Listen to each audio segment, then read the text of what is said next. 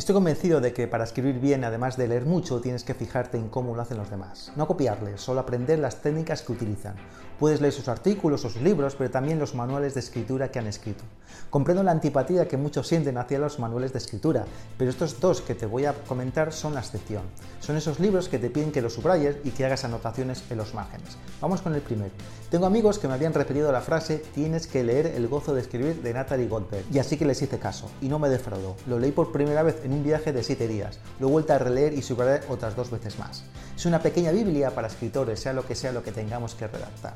Natalie Goldberg estructura el libro en 64 breves capítulos en los que aborda el proceso de escribir. Vamos con el segundo libro. Para captar la atención del lector, la técnica más eficaz se llama storytelling y consiste en escribir de forma que los lectores se sientan atrapados desde el principio. Esta técnica se puede aplicar a un blog, un libro, un informe, una carta o cualquier documento.